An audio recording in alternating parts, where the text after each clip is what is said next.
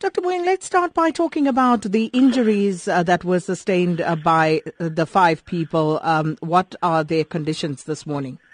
Uh, Sakin, I'm sure as you agree with me with confidentiality, I'll only speak in terms of general uh, features without mentioning names Fair or enough. anything of that sort. Uh, but uh, we, we, we are fortunate that none of the patients had any major injuries. None of them required any emergency operations. Neither did anybody require any ICU admission. So what we're looking at are more the injuries of the soft tissues and uh, patients were actually seen and evaluated and were actually, most of them were discharged. There were about five of the patients that were directly involved in this incident.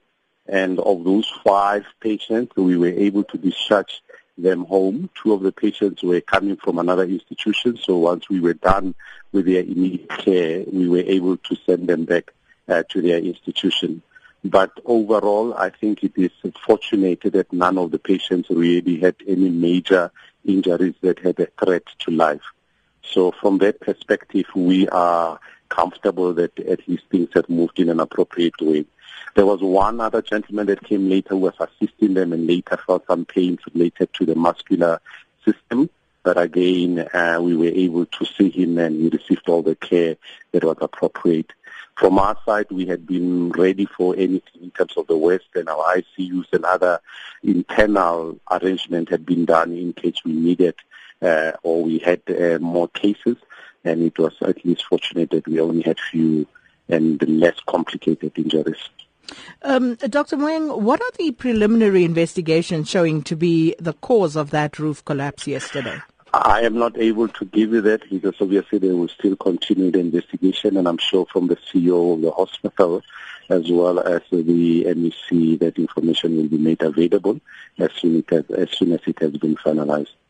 And with regard to uh, challenges that uh, doctors, other personnel face at, at, the hospital on a daily basis um, with regard to construction and uh, poor uh, structural issues at the hospital on the building itself, um, is there anything of concern that you would like to raise?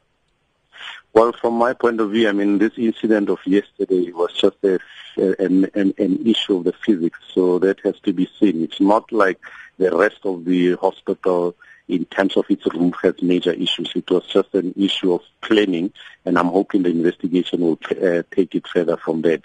The rest of the other structures, as I've said, unfortunately, I'm not a civil engineer. I can't give you more or any engineering from the structural areas, but the walls are functional. We have been able to open back and again continue with the rest of the work. Obviously, there will need to be logistics around access into the institution. But once all the investigations and the rubbles are moved, we will be able to continue going on. Is the structure getting older? Of course, it is getting older and it will need to be constantly improved on. But uh, from my point of view, people have still been able to continue what needed to be done and uh, that is taking care of the patients while all the necessary changes are, have to be made and improvement have to be maintained like any other building or any other house that has to be maintained regularly.